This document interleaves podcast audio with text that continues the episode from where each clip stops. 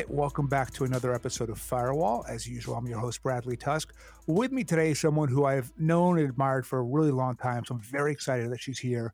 Um, Eva Moskowitz, which is a name that I'm sure you're already familiar with, uh, the founder of Success Academy, runs it, 47 charter schools, what I would argue is one of the greatest achievements in recent New York City history. So, Eva, thanks for joining us. Well, thanks for having me, Bradley. Yeah, so we're going to talk about a lot of things today. The, the thing that had kind of caught my attention when I emailed you asking you to come on was was a Harvard Business School study that kind of documented the success and the work that you've done. But I want to just take take go back a little bit to the beginning so that the listeners get a sense of your background because it's you've done a bunch of different interesting things and kind of they, they don't even necessarily all I, I, I see how they all kind of fit together but i'm not sure that it's totally obvious so let's start from the very beginning. You grew up in, in New York. You went to Stuyvesant, right? Yep. And you know what was that like back then? Like, given that Stuyvesant now has this reputation of just being this sort of incredibly intense factory uh, that you know kids throughout Queens are desperately studying for five years to get into. Was it the same back then? Um, well, it was um, quite magical from a student body perspective. Uh, you know, my best friends are still from there. My I met my you know husband, my uh, high school sweetheart, uh, whom I married. It was really um, kids from all over the city of pretty varied socioeconomics, um, and even the racial and ethnic makeup was far more diverse than it is today, um, because the educators were still part of the you know contract the uft contract teachers actually got there by seniority. That since has changed. Uh, i'm not sure how they got out of that one but when i went there you had french teachers who didn't know french and math teachers who didn't know math. And the year I applied to college, the college counselors went on strike and refused to write uh, letters of applic- you know, uh, letters of recommendation. Uh, there were, you know, pretty severe budget cuts. So it was. Um, uh, it was a great experience from uh, a student perspective, but it was subject to all of the sort of craziness of New York City politics and um, educational policies. So, so walk me through from, from when you finished Stuyvesant until you end up in the New York City Council, which to you know I think to require some explanation because it wasn't like you you know you were an academic. How did that all happen? Well, um, I uh, went to Penn, uh, studied history. I felt after four years, you know, I didn't uh, quite have my fill, uh, and uh, I went on to get a PhD uh, at Johns Hopkins in American history. I published rather than perished but I was very um, concerned about the state of public education. My husband at the time, you know, at that time uh, worked for Charlie Rangel in Congress. And he said to me, you know, you should really run for office. You don't need a degree. You just need 50 plus one vote. You know, and I yep. said, well, I don't, I don't know the political establishment. I, I, don't know how to raise money. How would I possibly do that? Uh, but then I decided that I was so passionate about public education and living in the greatest city uh, on earth. I thought New York, uh, a city that should have a first rate education system that really had a pretty poor quality education system.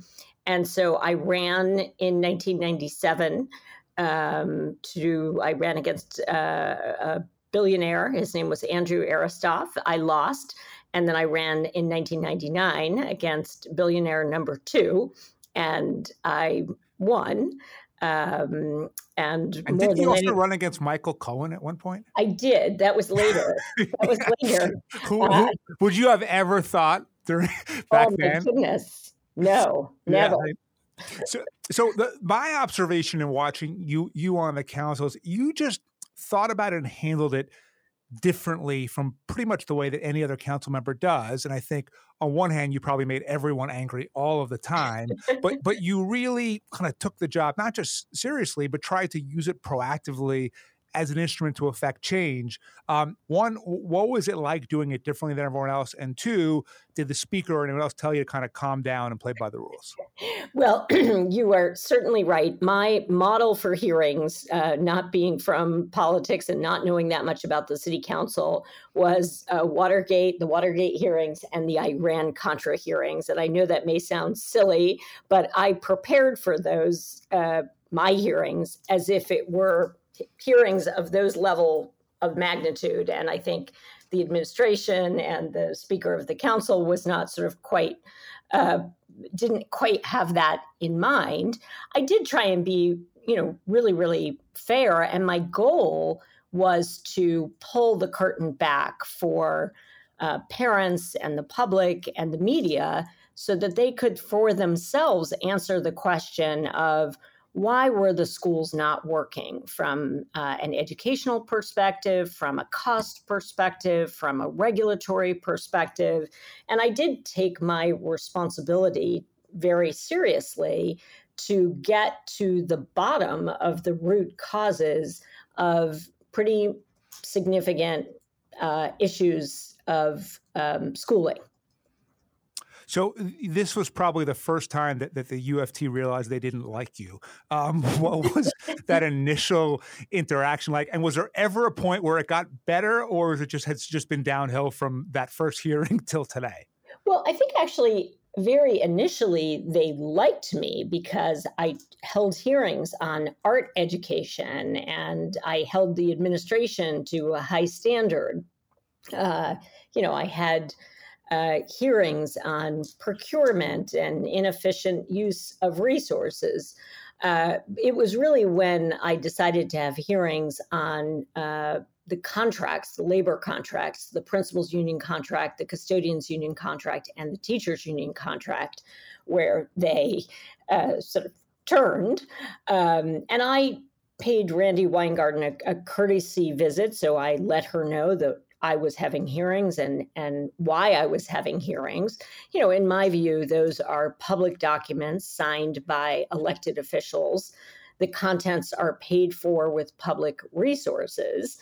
And as chairwoman of the education committee, just like every other topic, I had an obligation to pull the curtain back. I think what the unions weren't expecting and uh, if you remember, Bradley, Brian McLaughlin was brought in by Randi to intimidate yep. council members. It was quite, uh, quite the dramatic uh, uh, few sessions. I think what they hadn't anticipated is I had studied the contract for about nine months, and I knew the contract pretty backwards and forwards, and so it wasn't it wasn't meant to be ideological as much as to be frankly, quite empirical on all the things that teachers were not allowed to do or all the things that administrators couldn't do to run a great uh, school.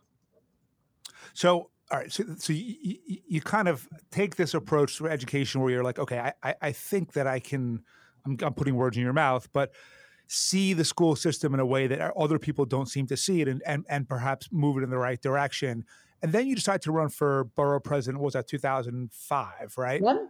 What what made you think that that was sort of the right next move?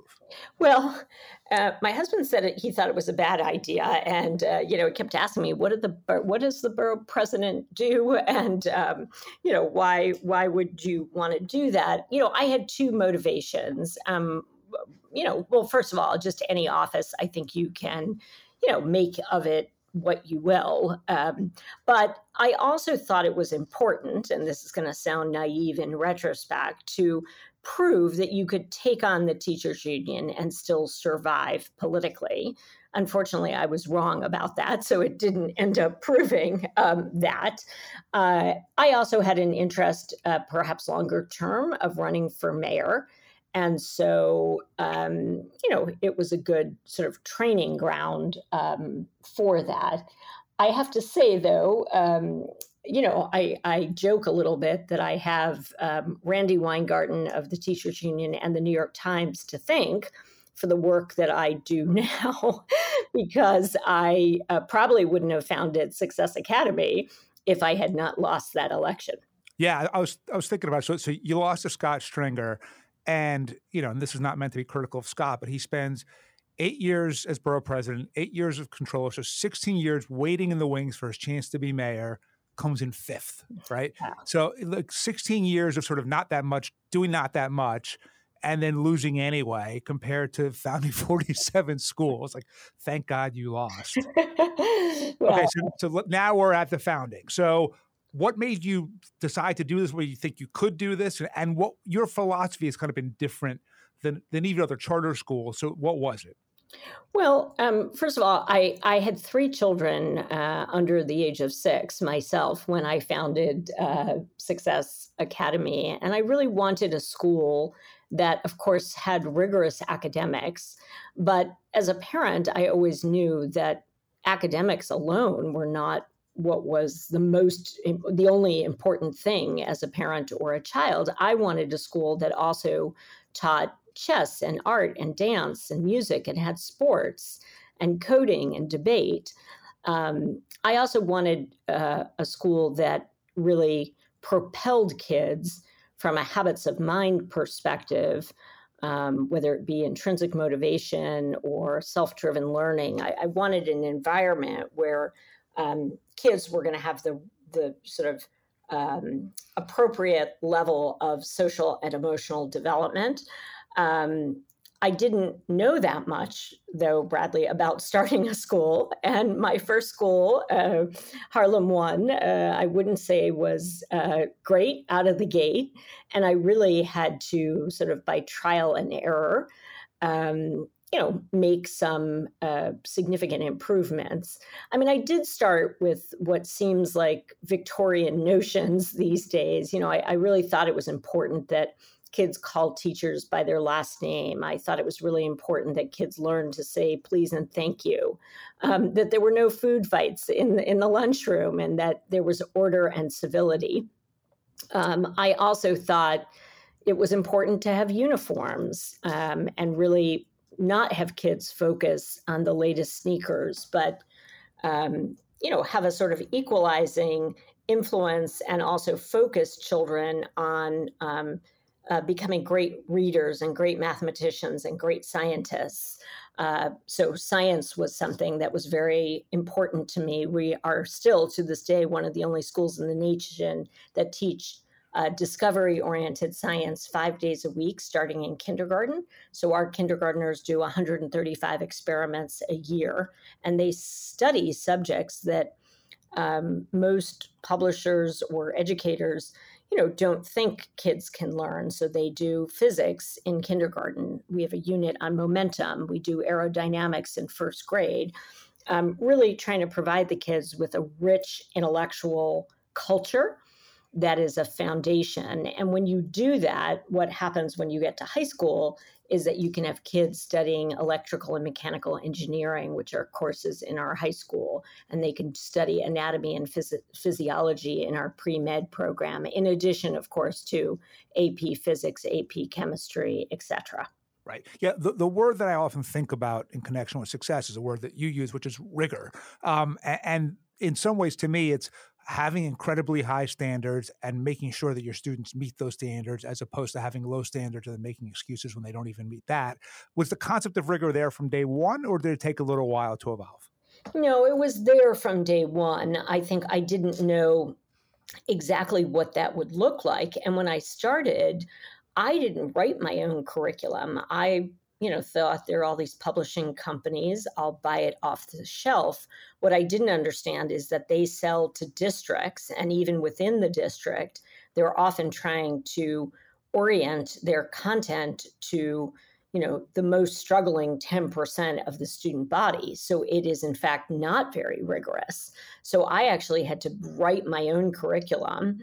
Um, now i share that um, for any district or principal around you know the country who wants to for free uh, use our content but i wasn't expecting that i was going to have to write uh, curriculum. When did it become apparent that success was a success? Well uh, i guess there are different sort of stages of that but um, you know when we first t- took the state exams you know one of my goals was not just to um, close the achievement gap, but to actually reverse it to ensure that poor Black and Brown kids could outperform kids in Jericho, Long Island, or Chappaqua, or Tribeca, or Upper East, or Bayside, what, whatever it may be. Um, and, you know, we did that once, but it wasn't clear that we would be able to do that over and over and over again. Um, in 2018 uh, 19, which is the last date that the state tests were administered, you know, of the 25 highest performing schools in New York State in mathematics, um, Success Academy is has 22 of those spots. So we we proved at scale that we could reverse the achievement gap. But then I was worried about, well, what about high school?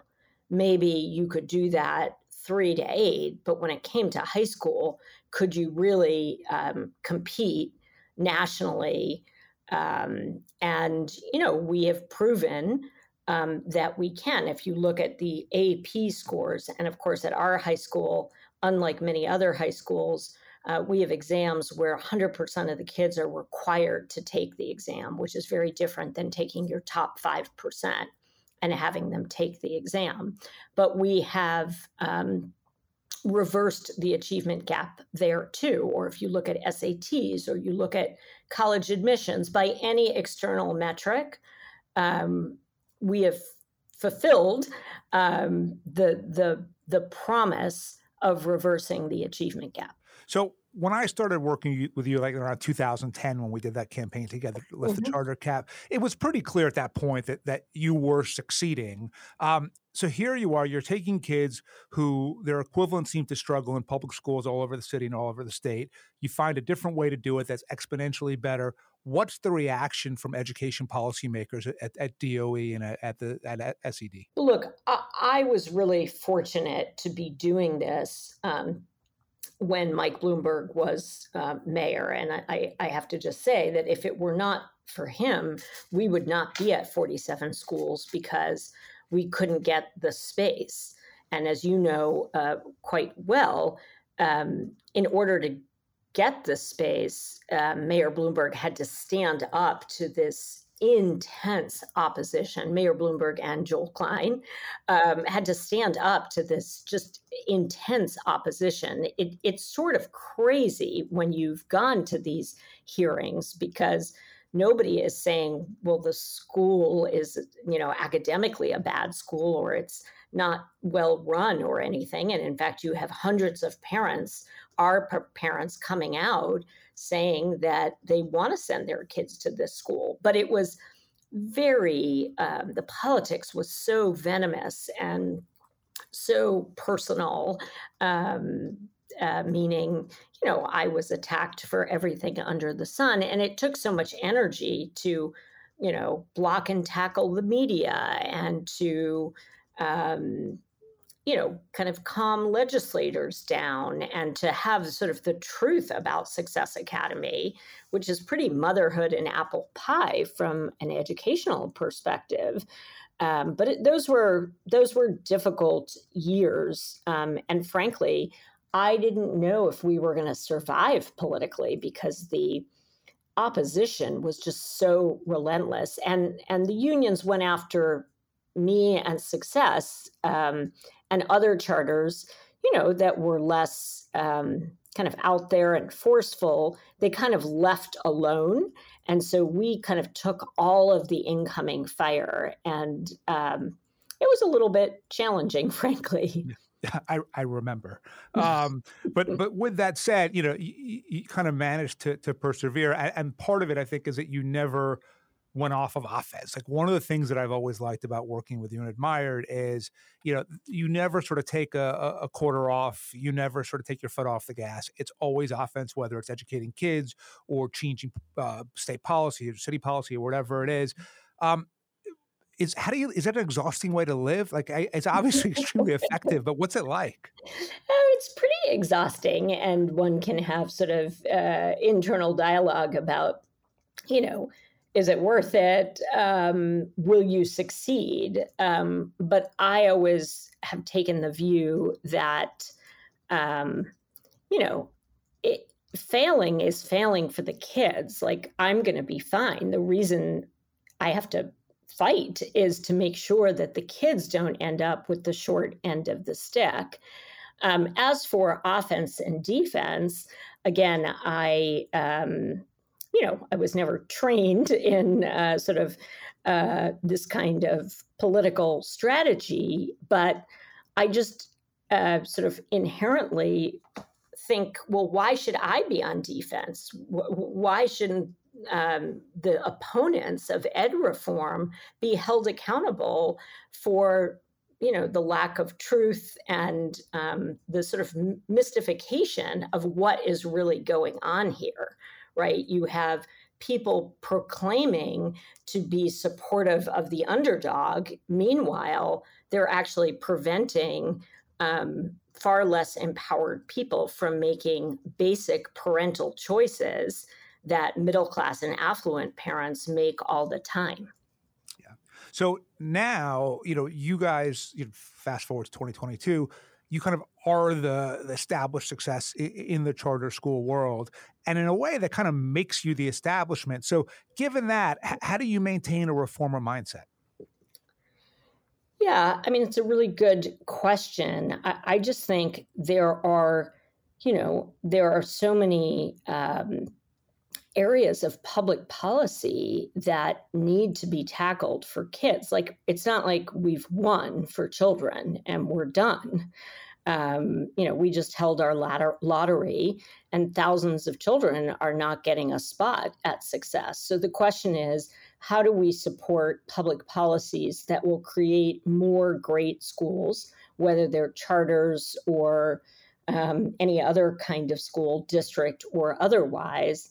you know, I start from the presumption of a really deep belief in parental choice as one of the sort of north stars of good educational public policy. And I think we have just have so far to go, even though we've come really far um, you know, reformers, as as you know, Bradley, would fit into a, a small, you know, a telephone booth. Yeah, yeah. We didn't, we didn't we didn't need a lot of big rooms to host all of sort of things. Yeah, exactly. And now, um, you know, uh, some are more um, radical than than others, but uh, you know, you've got um, you know just a very sizable charter sector nationally, and of course uh, in New York. We at Success Academy are educating currently one in 60 New York City children.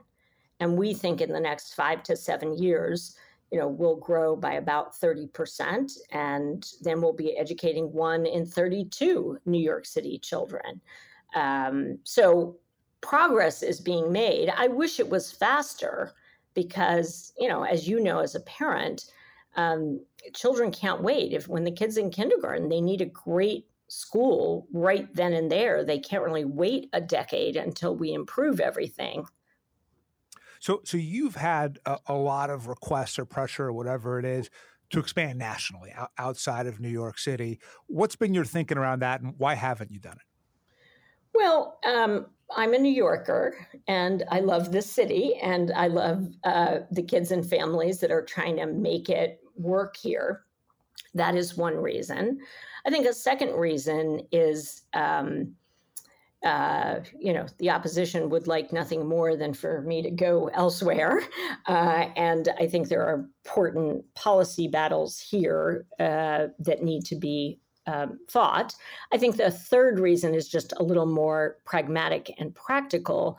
As you know, charters require a fairly significant knowledge and sort of um, political capital.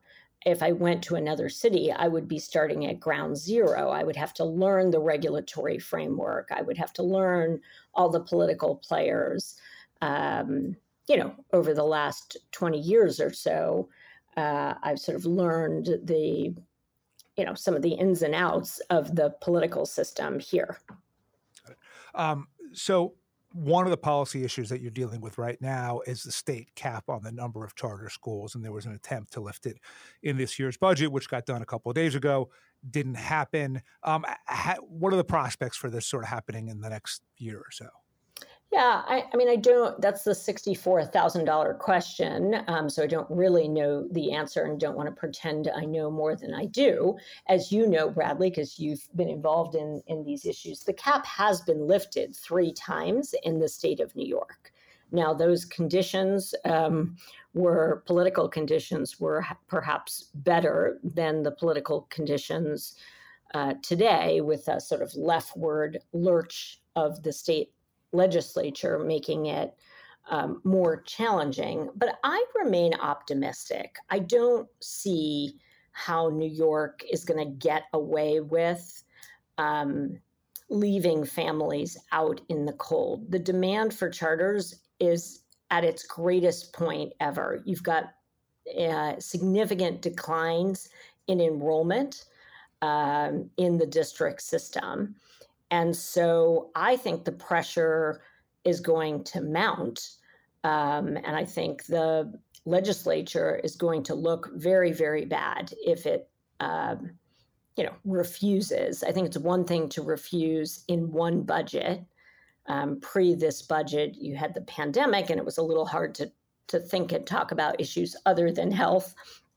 Um, but uh, I think I think it's going to be hard to refuse. And of course, um, we're going to try and make it hard um, and really put a spotlight on this issue and the human cost of um, failing to um, support the wishes of families. Yeah. And look, e- even if it doesn't get done this session, just based on where the politics are going, like two stats from today that, that struck me Biden's approval rating is, you know, 42%, inflation is 8.4%. Um, you have to think that always going to even out to a certain extent uh, mm-hmm. a- after this November, which will mean one, uh, more more members who will support you, and two, as you know, politicians really react to the signals in either direction. So if they see the voters really rejecting a lot of this sort of far left agenda, um, they look for things to be able to do to prove that they're not of that. So that that's my hope here. So let's say you had run for mayor um, mm-hmm. and won, and I'm giving the magic wand here. The three things you would do in education.